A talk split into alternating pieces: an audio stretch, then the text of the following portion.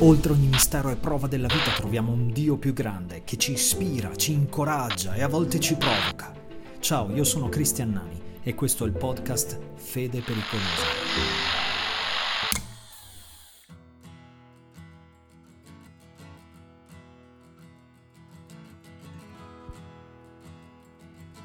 Uno studio scientifico pubblicato dalla rivista Health nel 1996 rivelava che i bambini ridono in media 400 volte al giorno, gli adulti solo 15. Il riso è universalmente considerato un misuratore della felicità umana. Mettendo insieme questi due dati ci si dovrebbe chiedere cosa accada agli esseri umani tra la fanciullezza e la maturità, visto che sembrano perdere la capacità di ridere.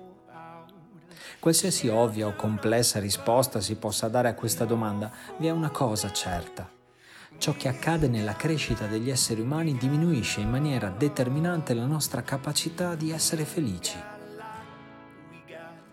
Agostino, 1600 anni fa, affermava che ogni uomo, qualunque sia la sua condizione, desidera essere felice. E poi aggiungeva una domanda critica. Ma da dove gli viene questo concetto, questa felicità che desidera tanto? Dove l'ha vista e conosciuta al punto da amarla così tanto? La teologia si è espressa in mille modi al riguardo, ma una delle risposte più affascinanti per me rimane quella per cui il concetto di felicità, risata compresa, altro non è che la nostra nostalgia dell'Eden. Creati per stare in gioiosa armonia con il nostro creatore in un giardino perfetto, siamo caduti. Una ferita si è aperta, una ribellione è stata perpetrata. Il peccato ha sabotato la felicità. E continua a farlo oggigiorno, quotidianamente. Probabilmente tutti hanno sentito un parente, un conoscente, noi stessi, giustificare ogni tipo di azione, anche le più eticamente discutibili, con la frase «Ora tocca a me essere felice».